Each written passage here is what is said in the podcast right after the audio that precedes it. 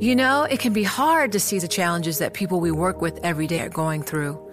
Invisible struggles like stress and burnout, caregiving for a loved one, or being misunderstood. But insight, awareness, and empathy will help us better see the issues they're dealing with. And that can make us and our companies healthier too. I'm Holly Robinson Peete. Join us on The Visibility Gap, a new podcast presented by Cigna Healthcare. Download it wherever you get your podcasts. From Silicon Valley to Wall Street, the promise and perils of artificial intelligence are playing out on the world stage. But what will the next phase of AI adoption look like? Which companies, from big tech to startups, will dominate? And where do the risks and unintended consequences lie? I'm Emily Chang. Join me at Bloomberg Tech in San Francisco, May 9th, to answer many of the industry's burning questions, alongside Snap's Evan Spiegel, Xbox President Sarah Bond, OpenAI's Brad Lightcap, top researcher Dr. Fei Fei Li of Stanford, and many more. More details and just a few tickets left at bloomberg.com Prime Minister of Ukraine is a most interesting guy with many different public duties over the years, but all working around trade and the economy of a pre-war and at present war in Ukraine. In London, our Maria Tadeo in conversation with Denys Shmyhal. Tom, good morning. And we are joined by Ukraine's Prime Minister, Mr. Shmyhal. Thank you so, much for being uh, with us. Uh, we've seen each other in many conferences like this multiple times. And I know how difficult it is for you to get here. It's this train from Ukraine, very big country, over to Poland, and then a lot of security concerns about your staff, your team, yourself. So we appreciate your time. And one of the things that you always tell me is when I come to a recovery conference like this, and there's been many, I do feel our allies say we stand with Ukraine, and they mean it. But a war is long, it's expensive did you feel any fatigue in this round around? Thank you so much for invitation. It's a pleasure to be here with you and morning.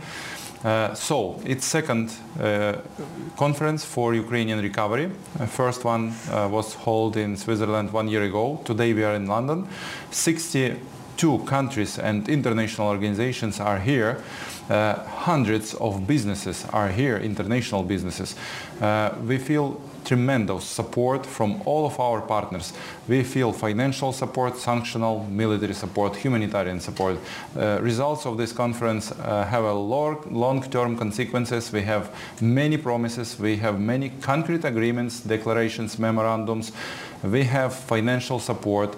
Uh, we have middle term program uh, for Ukrainian support from European Commission, from European Union for 50 billion euro for the next four years. We have tremendous support from United Kingdom. We have very good meetings with our partners and with uh, United States Secretary of State.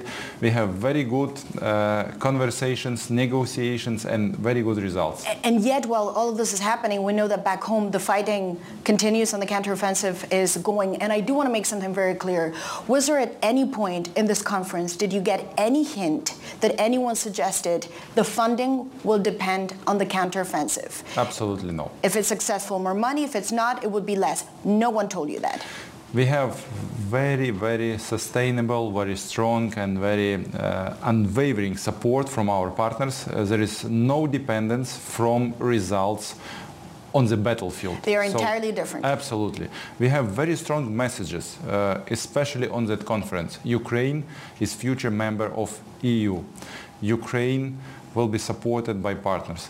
Russia must pay because of these consequences of this war, of terrible war and aggression from Russia's side. So this messages from partners are very supportive, are very promising, and now we continue our counteroffensive. This is not easy walk. This is not Hollywood movie, as our president uh, Volodymyr Zelensky uh, said yesterday. Yesterday, he seemed a little bit exasperated. This is not a movie. It, it takes time. It takes patience. Absolutely. Is that what you feel at times too? This uh, is not Hollywood. It's it's it's real people and, and it's lives. Yes, and uh, every life uh, is very important for us, and uh, we are not Russia, we are not Soviet-style army uh, when they uh, bring their lives to the fire of the war. So we are very careful, we are very smart, we use NATO standards in this war because we are fighting according to NATO standards, we are fighting for weaponry of NATO countries and Uh, counteroffensive, it's multiple operation. Mm-hmm. It's offensive, it's defensive operations, it's uh, tactical pauses. So it will take time, but we have first results. It's too early to make an assessment. Absolutely. Now, that's what you say. We have first results of our counteroffensive. Eight villages are liberated. More than 113 square kilometers is liberated. Seven kilometers go uh, into the head from the front line. So it's very important results for the two weeks, and we will continue. And, and sir, of course, uh, now you have uh, you're on Bloomberg TV. Of course, you have the investment community that's watching this interview, but you also have a lot of taxpayers, some of whom are very sympathetic to Ukraine too. But they say we want to see value for money, but also this idea of corruption at times. I remember President Zelensky said, "My government will crush the oligarchs. We will be a before and after moment in Ukraine." Is that the moment or the message that you're sending to people? Things are changing in Ukraine. Ukraine is changing, absolutely. Uh, President, our government, we have zero tolerance to the corruption. You will ditch people that are corrupted we if you finished, find anyone. We finished formation and creation of our mm-hmm. anti-corruptional infrastructure together with our partners. We are absolutely transparent, accountable, and open. And this anti-corruption infrastructure is working now and we demonstrate to all the world that we are uh, fighting with a corruption country. And we will have results. Uh, we continue our reforms. We continue digitalization.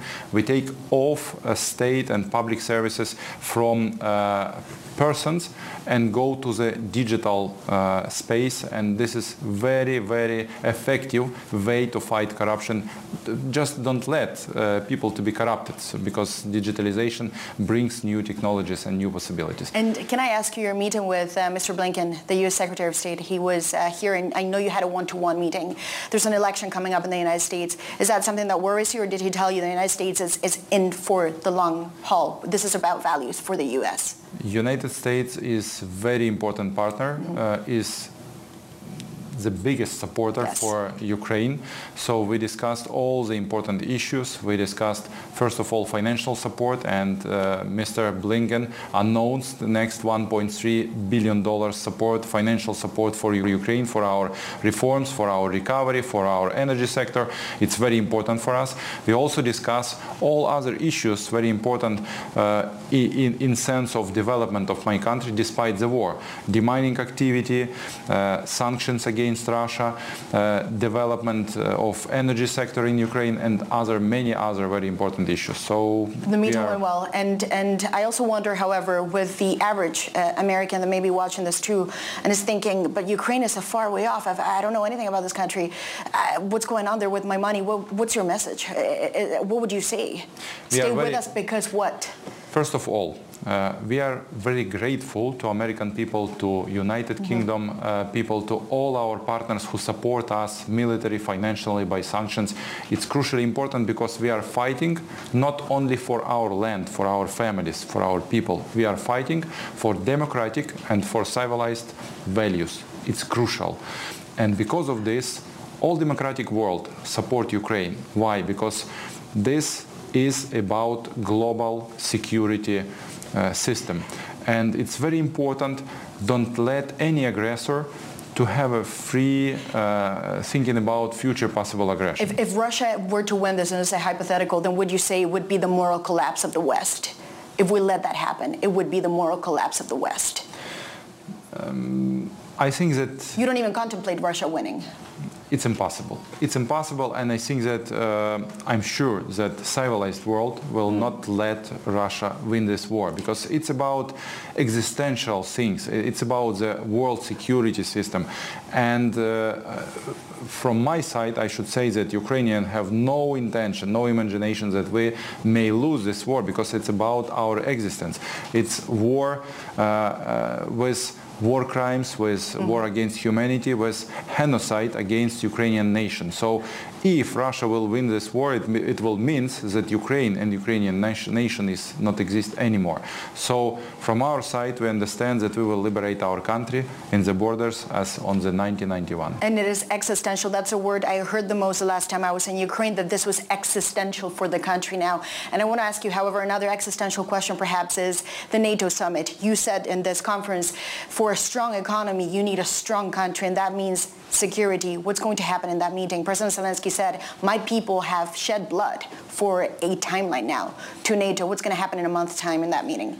I may repeat, we are fighting according NATO standards. We are fighting by weaponry of NATO. So why is it so, so scary fact, for some? In fact, our army is NATO army mm-hmm. right now. We are fighting for the same principles for which NATO was created. So uh, I'm sure that membership of Ukraine in NATO, it will be a very win-win situation, very uh, mutually beneficial situation. So uh, we are waiting so that this summit in Vilnius will be a very strong summit and we will hear very concrete and very strong messages about Ukrainian membership in NATO and we hope that partners will do this. We have 20, uh, 20 allies which are support which are supporting Ukraine, which sign uh, some uh, declarations. Uh, we discuss with some skeptical allies, yes. but uh, we have uh, sure inside of our hearts that everything will be good. And, and very briefly, sometimes you hear people say, just sit down and talk to Vladimir Putin. When you hear the name Vladimir Putin, does it trigger anything in you, or you just go, this is in the past, I'm not interested in Vladimir Putin?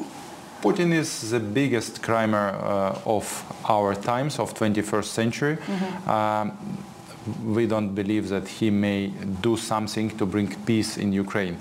So only one his step to stop shot and take off uh, Russian army from Ukrainian territory may stop this war and bring peace back on the European continent. But he has this possibility since uh, 214. So we understand that this is now impossible. And for you, it's you say it's now impossible. It's too late. Prime Minister, thank you so much. Appreciate it. Always very good to see you in Bloomberg. And thank you for being here with us in London. Thanks. Thank you so much. Join Bloomberg in San Francisco or virtually on May 7th for the Future Investor Data Powered Transformations. This 2024 event series will examine how data is not only playing a pivotal role in investment decisions, but serves as a driving force behind the construction of innovative, investable enterprises. This series is proudly sponsored by Invesco QQQ. Register at bloomberglive.com slash futureinvestor slash radio.